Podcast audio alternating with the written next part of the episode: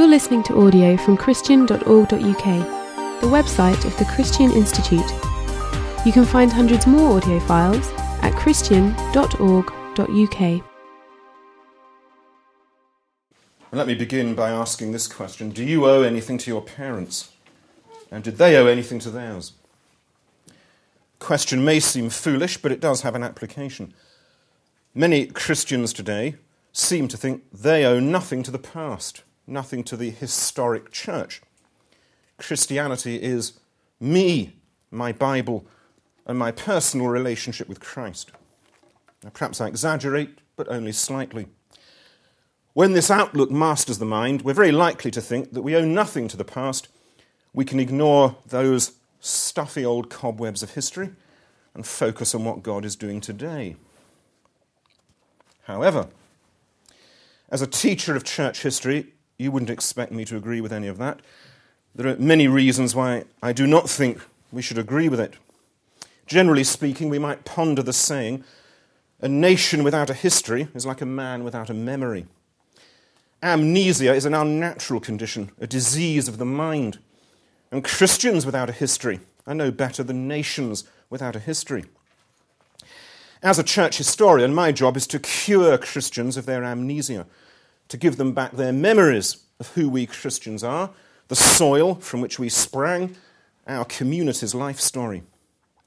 We need very often to be delivered from what C.S. Lewis once called chronological snobbery the arrogant presumption that our generation knows better than any that went before it.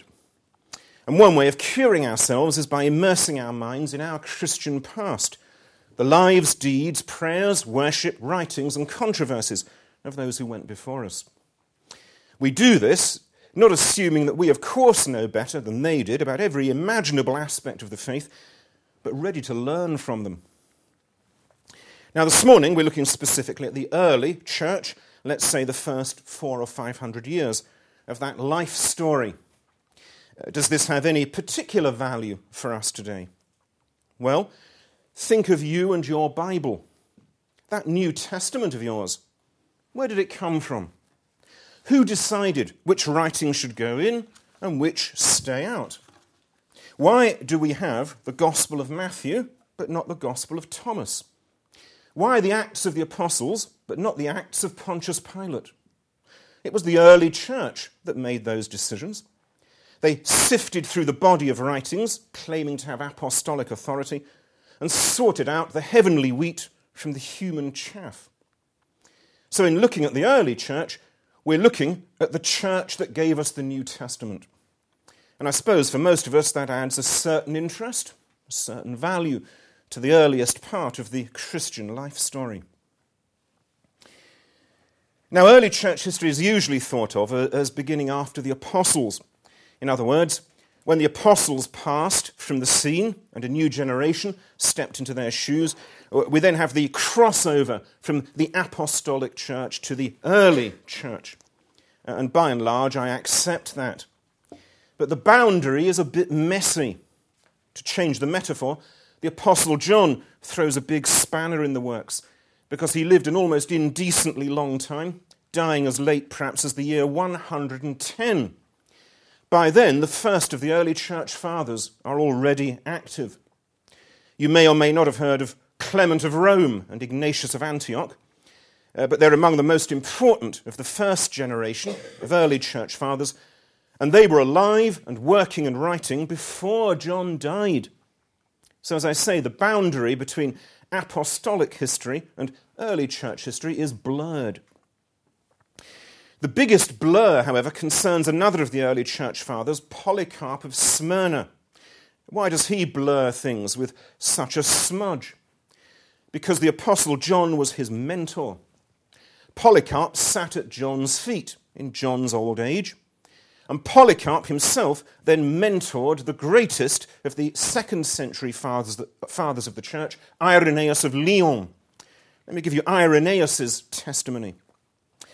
I can tell the very place in which the blessed Polycarp used to sit when he preached his sermons, how he came in and went out, the manner of his life, what he looked like, the sermons he delivered to the people, and how he used to report his association with John and the others who had seen the Lord, how he would relate their words and the things concerning the Lord he had heard from them about his miracles and teachings. Polycarp had received all this from eyewitnesses of the word of life and related all these things in accordance with the scriptures. I listened eagerly to these things at the time by God's mercy which was bestowed on me, and I made notes of them, not on paper, but in my heart, and constantly by the grace of God, I meditate on them faithfully. So here we have a chain of continuity binding the apostolic age with the age of the early church. The apostle John taught Polycarp, Polycarp taught Irenaeus. And Irenaeus wrote the greatest of the theological works of the second century, a colossal treasure trove of a treatise entitled Against Heresies. So, we distinguish between the apostolic age, recorded in the New Testament, and the age of the early church, where the familiar names of Peter, John, Luke, and Paul give way to the less familiar names of Clement, Ignatius, Polycarp, and Irenaeus. There was, however, no clean break separating these two ages. Rather, the one bled into the other. It was more like the transition from one season of the year to the next. In many ways, the story of the church that we find in the pages of the New Testament simply flowed on into the story of the church that we find, if we look, in the age of Clement, Ignatius, Polycarp, and Irenaeus. It is, I think, the mark of a cult or a sect to say that the whole church suddenly became apostate overnight the moment the last apostle died. That view, held, for example, by Jehovah's Witnesses and Mormons, is merely a cover to justify their own departures from the faith of the early church, notably concerning the Trinity and the person of Christ. Indeed, if we were to pick out a golden thread that runs right through the early church era, that would be it the Trinity and the person of Christ. Virtually all the doctrinal controversies of the early church revolved around these basic issues Who is God? Who is Jesus Christ? Let's follow this golden thread for a while. It will help us to uh, get a clear view of the unfolding drama uh, of the early Christians, our forefathers and foremothers in the faith. The first piece of the golden thread leads us then into the second century. And here we find a furious battle raging around the uniqueness of Christ. Is he the perfect Saviour, the fullness of God's truth, the ultimate revelation of deity, the only mediator between God and the world? Or is he just one among a number of heavenly powers? So that knowing Christ is not sufficient, we have to be initiated into a knowledge of a whole array of mystical, esoteric entities who populate the heavens if we're to be sure of salvation at last. Well, this was the conflict between the Christians of the second century and the Gnostics. Gnostic comes from the Greek word gnosis, meaning knowledge. Gnostics claimed that they had a special secret knowledge of heavenly mysteries, allegedly delivered to them by the apostles in a private tradition unknown to the church at large. There were many different Gnostic systems, but they all tended to downgrade Christ into merely one of the heavenly powers that control human destiny. Now, various Christian thinkers argued against this uh, Gnostic devaluing of Christ.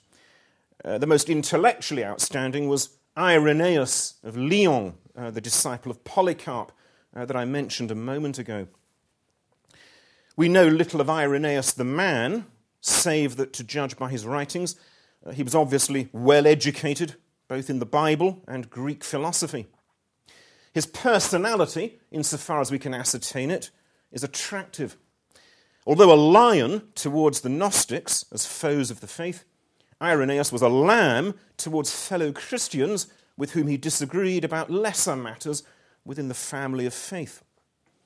As it has often been said, the name Irenaeus means peaceful, and the person lived up to the name. He was a man of peace toward his brethren, despite differences of opinion.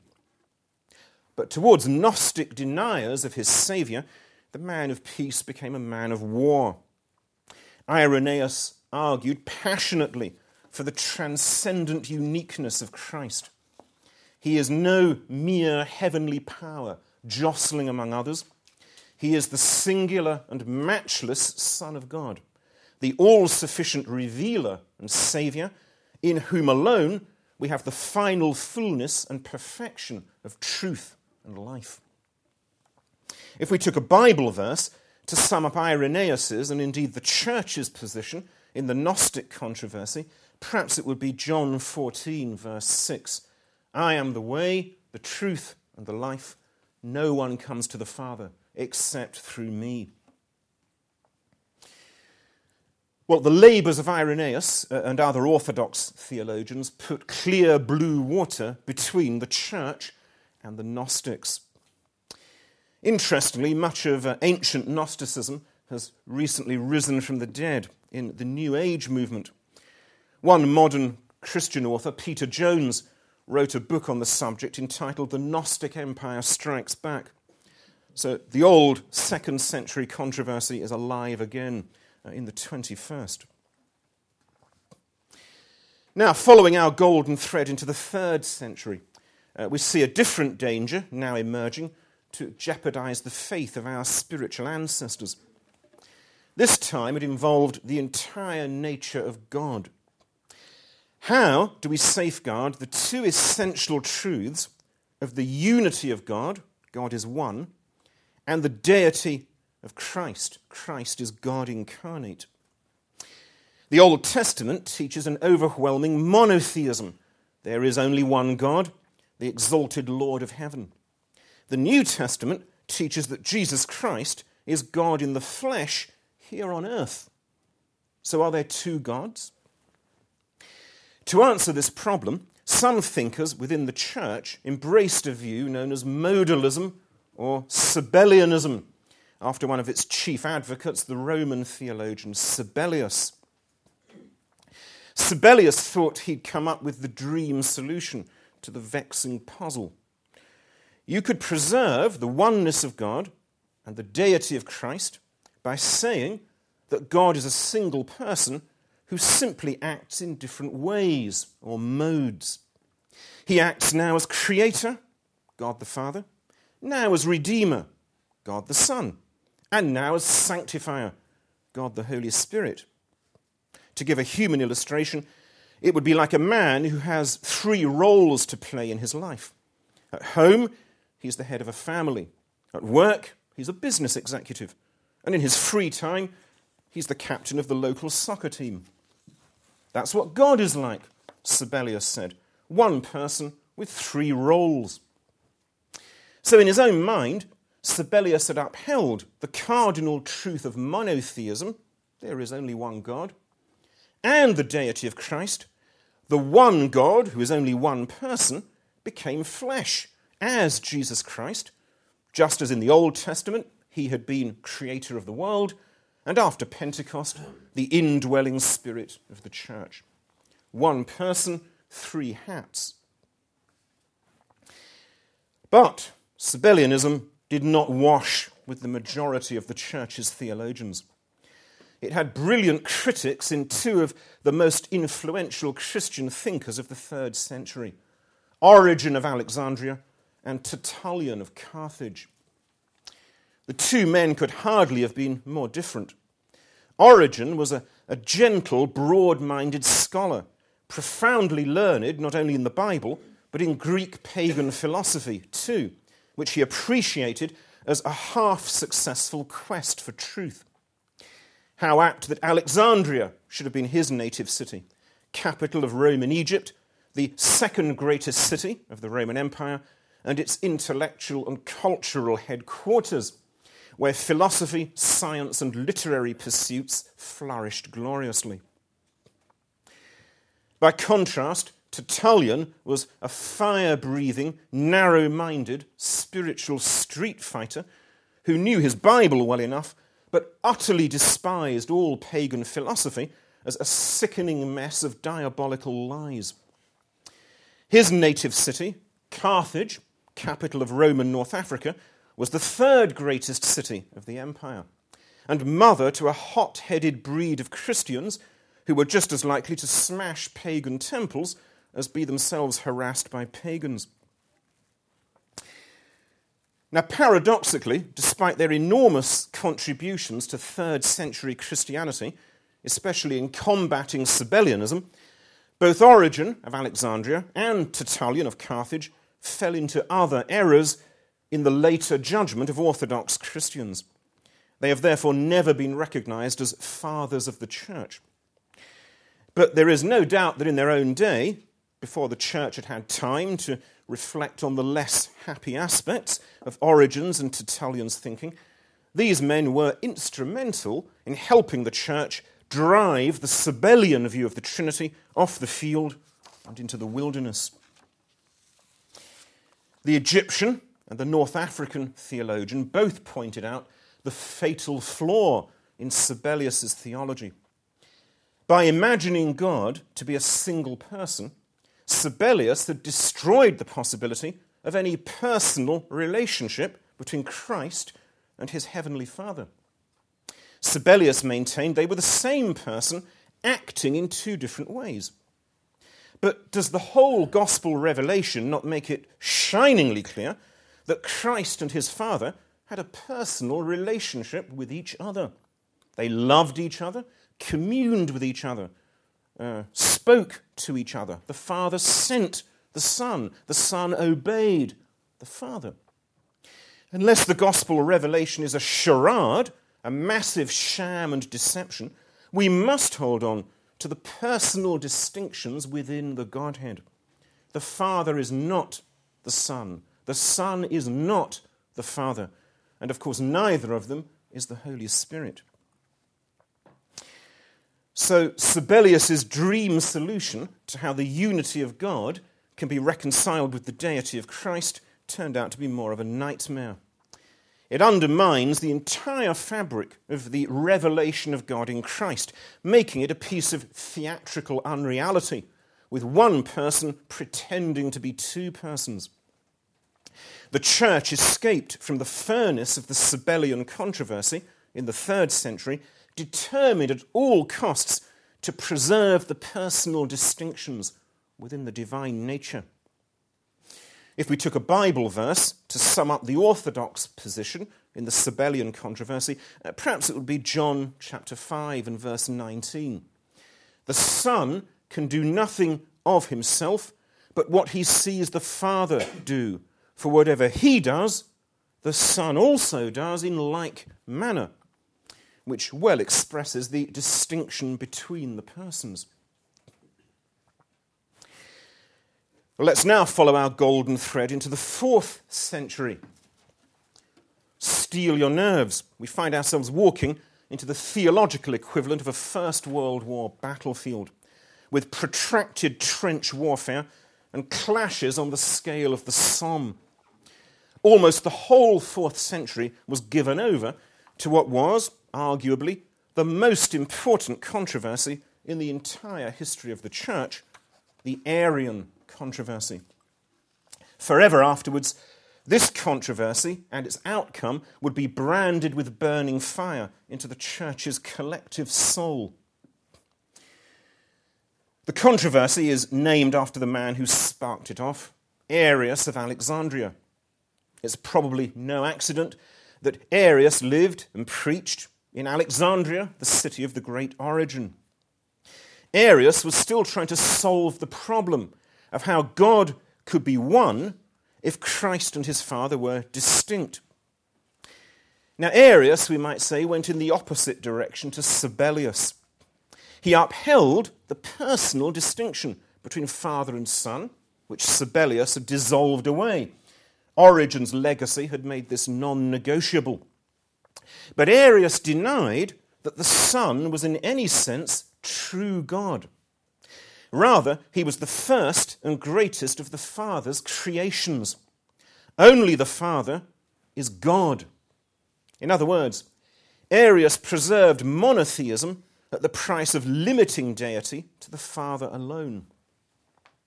We could think of Arius as the precursor of today's Jehovah's Witnesses.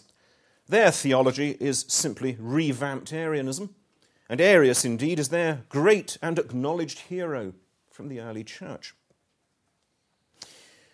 Well, the Arians and their allies managed to convulse the body of the church for some 70 odd years of bitter, mind boggling conflict. In part, this was because the controversy broke out at the very time that the Roman Empire was changing its mind about Christianity. Up until now, the church had been a persecuted minority in a hostile pagan society. But the situation changed dramatically when the emperor Constantine embraced the Christian faith. Fighting off a number of rivals, by the year 324, Constantine was the single undisputed master of the empire. From that moment onward, the emperors would virtually always be professing Christians. It was as if not just Constantine, but the imperial monarchy itself had submitted to Christ. Now, that brought an end to the persecution of the church by a pagan state. But it also heralded a new unforeseen desire by the state to intervene in the affairs of the church. In the context of the Arian controversy, this was a double edged sword. It could work to the advantage of the Orthodox if an emperor backed them, but it could lead to further persecution of the Orthodox within the church if an emperor backed the Arians. Unfortunately for the Orthodox, many emperors did choose to support Arianism, so that Orthodox Christians often now found themselves persecuted not by a pagan state, but by a Christian state that had thrown its weight behind a heretical faction in the church. However, in the providence of God, the Arian controversy proved to be the anvil on which the church hammered out its understanding of the Trinity as never before. Not that the church had ever disbelieved uh, in the Trinity, but the Arian controversy forced Christians to think it through with a greater depth and precision. Now, this hammering process fell into two stages. Stage one was dominated by one of the most illustrious and most heroic theologians of all time, Athanasius of Alexandria. John Calvin would later refer to him as the chief defender of the Orthodox faith, a divine writer worthy of immortal praise, the good Athanasius of ancient times. In Athanasius, Arianism more than met its match. According to his friend and admirer, Gregory of Nazianzus, Athanasius was a small, thin man with a beautiful face, piercing eyes, and a mysterious aura of power which affected even his enemies. He had a quite uncanny ability to pop up suddenly out of nowhere to confront emperors or minister to persecuted Christians. His Arian foes accused him of being a magician. I said Athanasius was a heroic theologian because throughout almost his whole ministry, he lived under the threat of violence and death from powerful Arian emperors, uh, enemies, I beg your pardon, emperors among them, uh, in church and state.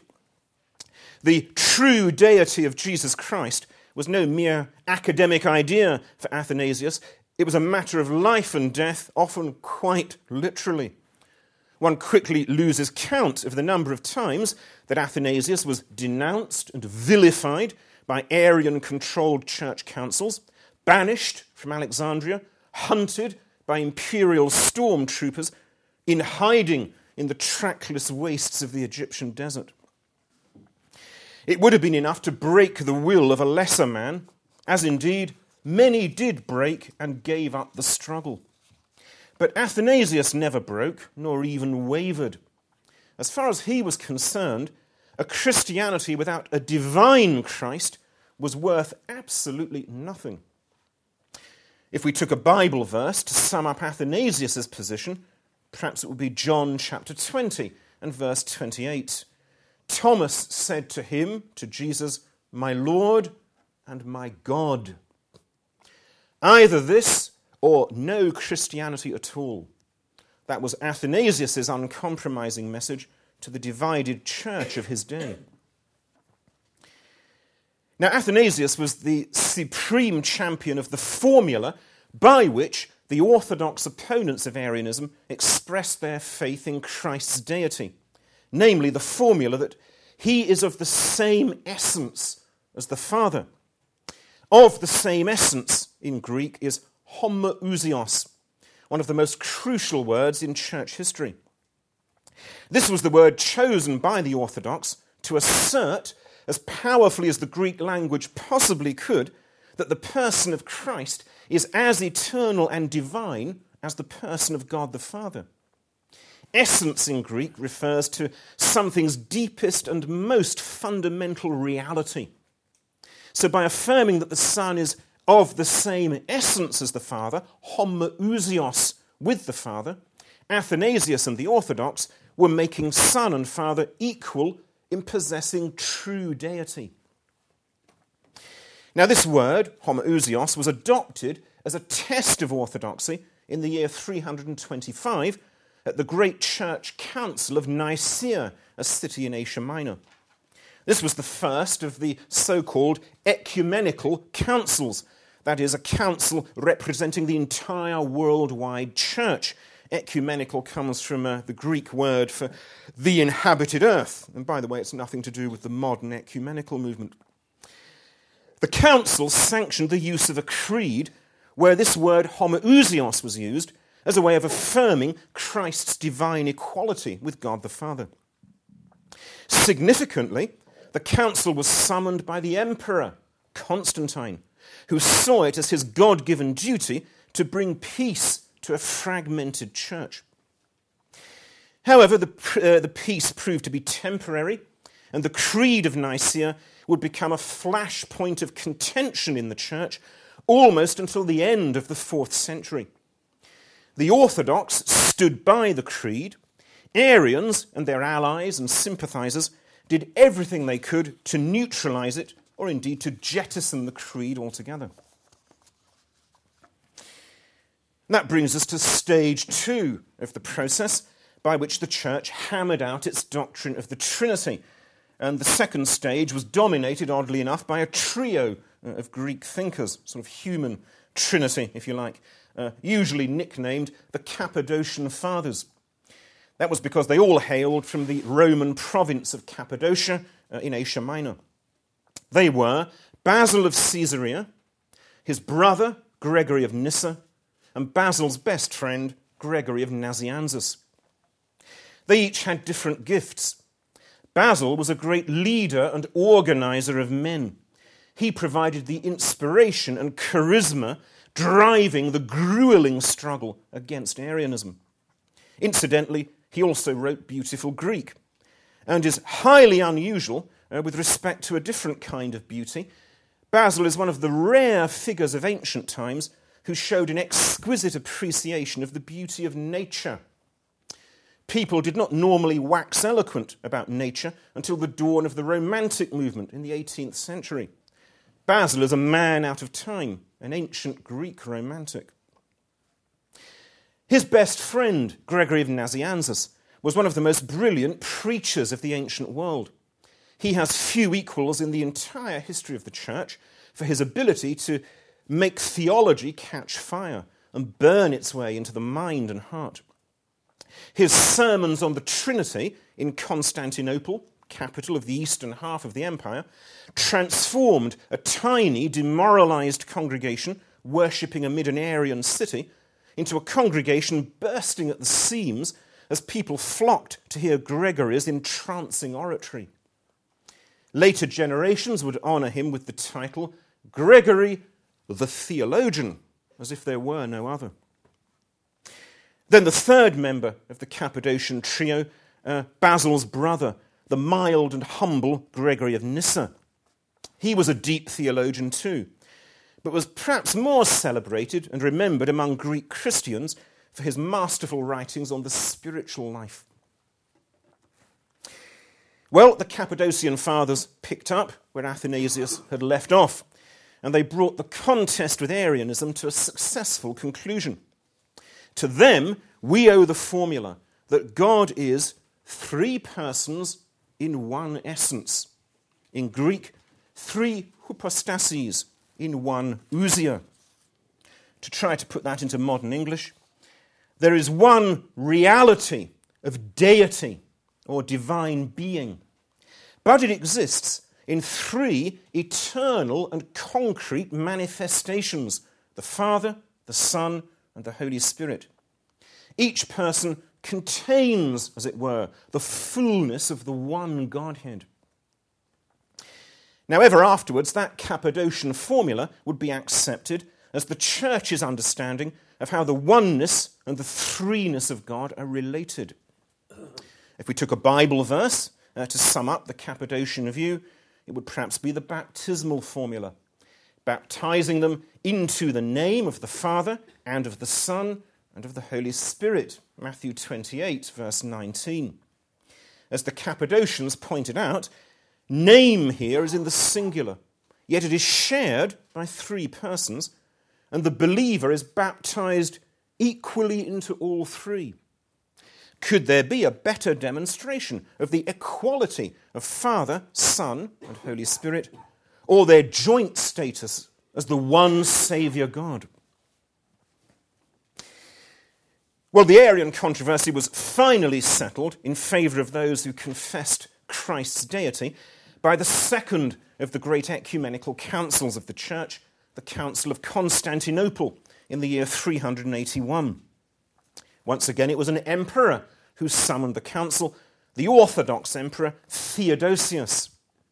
Most church leaders had by now been won over by the Cappadocian Fathers uh, to an acceptance not only of Christ's full deity, but to a full blooded doctrine of the Trinity. This Trinitarian theology was set forth in a new creed uh, adopted by the Council of Constantinople, known confusingly as the Nicene Creed. It was an expanded version of the earlier Creed of Nicaea, expressing the Church's faith in the divine character of the Holy Spirit as well as Christ.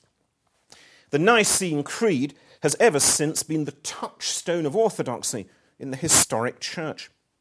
Reaffirmed by the Protestant reformers in the 16th century, it is as much part of the evangelical heritage as it is of any other branch of the visible church.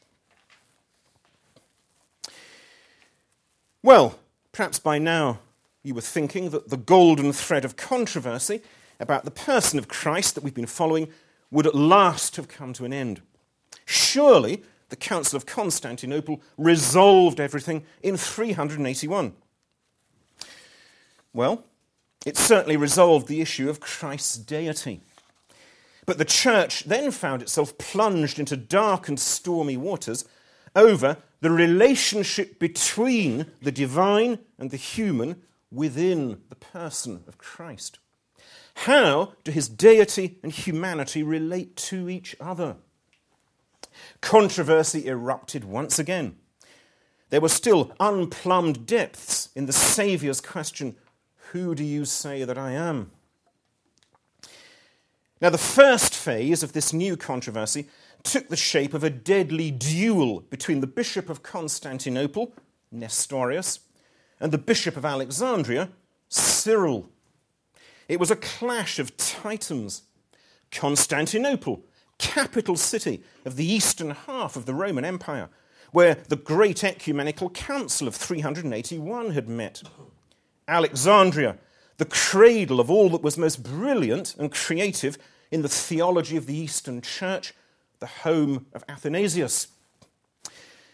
It's a painful controversy for the modern student because he or she is apt to feel about Nestorius and Cyril what the spoof history book, 1066 and all that, says about the Cavaliers or Royalists and the Roundheads or Parliamentarians in the English Civil War.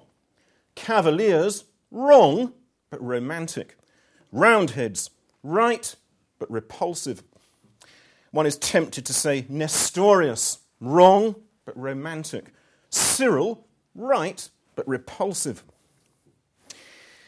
So, what was this deadly duel about then? Well, Nestorius, the Bishop of Constantinople, and an eloquent preacher, felt it was vital to distinguish carefully between Christ's two natures, the divine and the human. Disaster would follow if the two were confused with each other. Nestorius was afraid that Christ's deity would be downgraded if it were confounded with his humanity, and conversely, that Christ's humanity would cease to be genuinely human if it were confounded with his deity. So Nestorius' motto was keep the two natures as far apart as possible. Unfortunately, he chose to express himself in such an unguarded, inadequate way that many began to feel that the Bishop of Constantinople was splitting Christ apart into two persons a human Son of Man indwelt by a divine Son of God. That surely could not be right. If that were the case, one could no longer say Jesus of Nazareth is the Son of God. One could only say Jesus of Nazareth had a relationship with the Son of God. But you could say that of any prophet or holy man. Alas for Nestorius, his way of putting things not only seemed to divide Christ into two persons, it also seemed to insult the Virgin Mary. Nestorius decided to wage war against the common custom among Christians of calling Mary the Mother of God. What this title meant was that Mary gave birth to God incarnate. In other words, it was an affirmation of the deity and humanity of Mary's child. He wasn't a mere man, but God in the flesh. Hence, Mary gave birth to God incarnate, the Mother of God. For Nestorius, though, this was the very confounding of Christ's deity and humanity that he could not tolerate. Mary, he insisted, must never be called the Mother of God.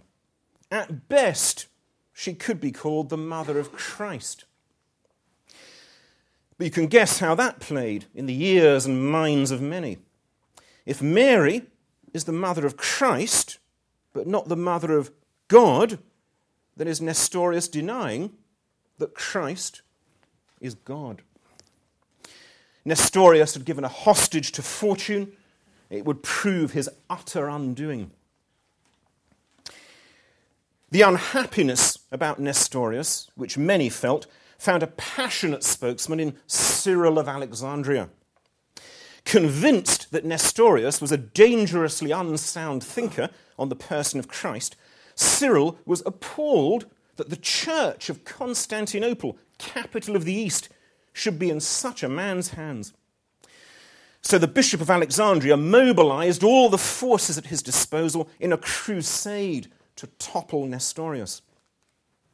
It must be admitted that Cyril does not come across as a very likable fellow in this crusade, or indeed in various other aspects of his life. His harsh temper alienated many, both within and without the church. Cyril's death provoked an unseemly outburst of rejoicing on the part of his critics, one of whom, the normally gentle Theodoret of Cyrus, wrote in transports of ecstasy to the Bishop of Antioch At last, at last, the villain has gone. The Lord, knowing that this man's spite has been growing daily and harming the body of the church, has cut him off like a plague and taken away the reproach of Israel. The living are delighted by his departure. Perhaps the dead are sorry at his arrival. Indeed, we ought to be alarmed. They might be so annoyed by his presence among them that they send him back. Great care must therefore be taken.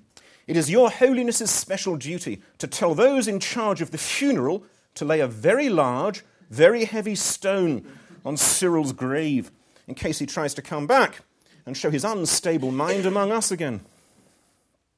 Well, whatever one makes of Cyril's personality, the judgment of the later church is that in his theological quarrel with Nestorius, Cyril was fighting the battle of truth. Or at the very least, he was more right than muddle headed Nestorius. And Cyril did win the victory, largely because he got the emperor, Theodosius II, on his side. Theodosius uh, supported Cyril, summoned another ecumenical council at Ephesus in 431, and this council condemned Nestorius, and then the emperor deposed him.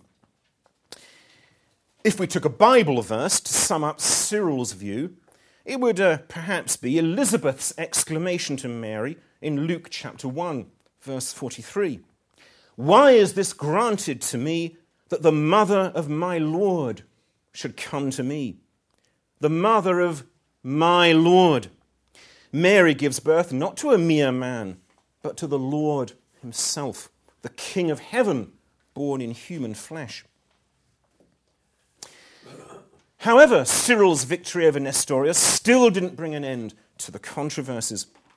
Fierce debate was soon raging around Eutyches, an influential Christian figure in Constantinople. Eutyches taught that the union between Christ's human and divine natures involved such a close blending of the two that the human nature had been swallowed up and lost in the divine, like a drop of wine in the sea. According to Eutyches, the incarnate Son had only one nature. His deity had absorbed his humanity and transformed it into divinity, much as a piece of paper thrown onto a fire will be set alight and changed into fire. Now, Flavian, leader of the church in Constantinople, condemned Eutyches for this extreme teaching. But Eutyches had powerful friends in the imperial court. And the new leader of the Alexandrian church, Dioscorus, strongly supported him. Dioscorus is one of the most repellent characters in early church history. He had all of Cyril of Alexandria's personality defects, but none of Cyril's penetrating theological insight. Dioscorus was little better than a sort of spiritual gangster. To settle the new controversy, the Emperor Theodosius summoned another council at Ephesus in the year 449. Dioscorus and his Alexandrians controlled its proceedings like a band of triumphant revolutionaries. They reinstated Eutyches and deposed Flavian for having dared to condemn their hero. In fact, some Alexandrian monks, whose zeal outstripped their common sense, beat up Flavian so badly that he died of his injuries a few days later. The Alexandrians also refused to listen to an important statement of faith which Leo of Rome sent to Flavian. The statement was utterly opposed to the theology of Eutyches. The refusal of the council to receive Leo's statement outraged Leo, and this was a bad mistake by the Alexandrians. The whole western half of the church looked to Leo for direction. As leader of the church in Rome, capital city of the West, he was the Western church's most eminent figure. Leo was the most outstanding theologian who had so far led the church in Rome.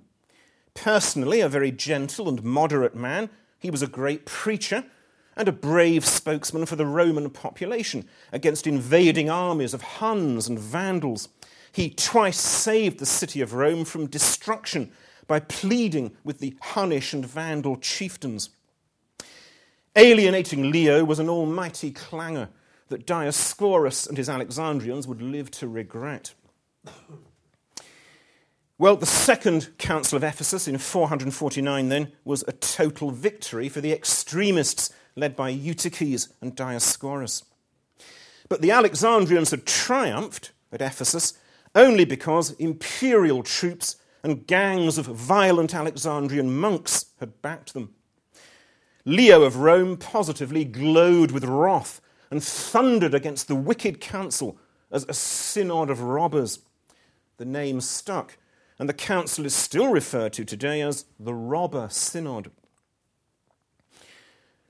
The decisions of Ephesus were beyond remedy, as long as Emperor Theodosius II lived.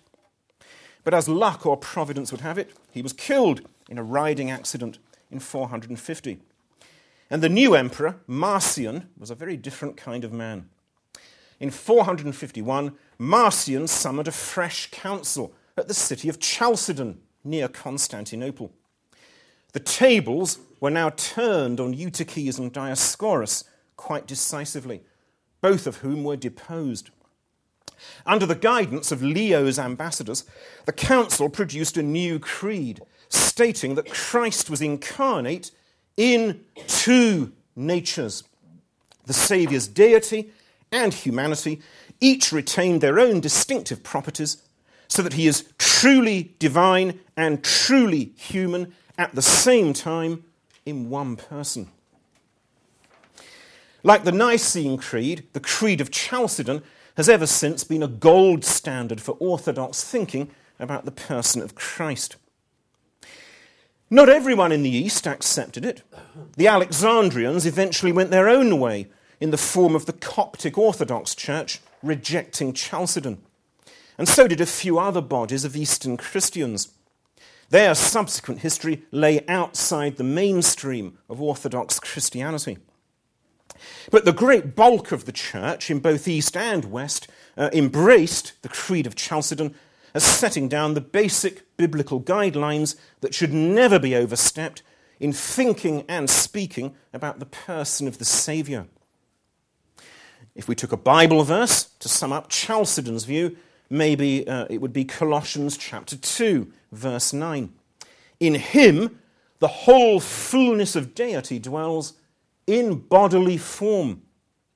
Here we have Christ's two natures in a single breath the whole fullness of deity, his divine nature, in bodily form, his human nature.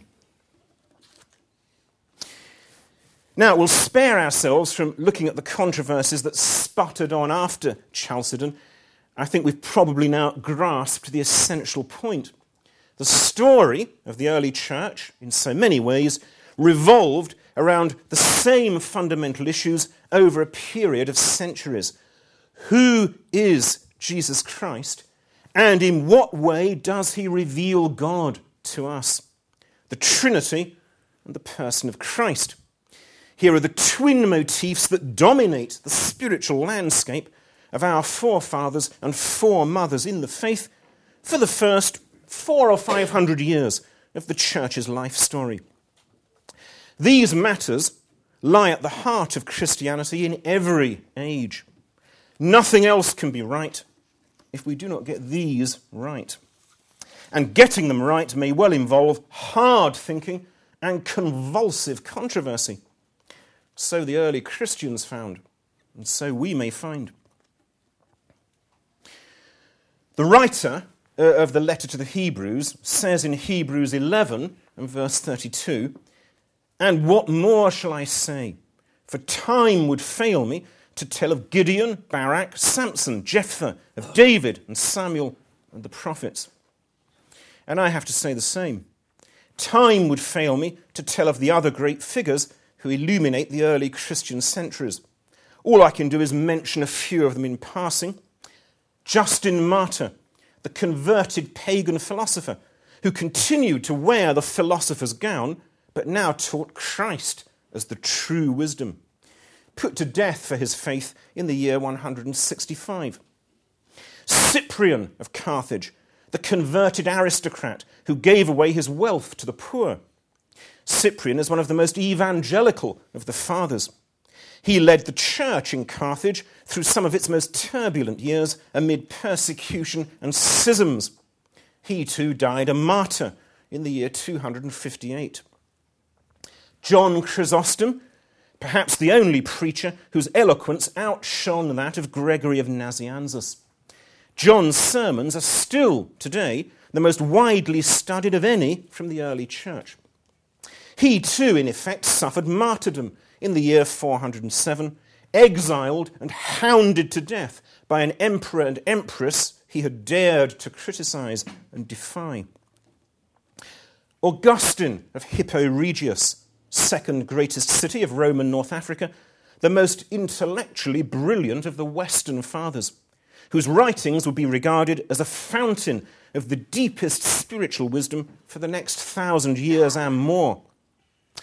Augustine also gives us the best personal introduction to that springtime period of the church through his autobiography, The Confessions.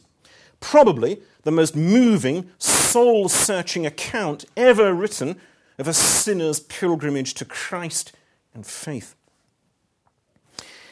As I say, time fails me, but uh, I hope I've done enough to awaken your interest. Brace yourself, meet the early church fathers, and if you haven't already begun, begin the long path towards the cure for chronological snobbery.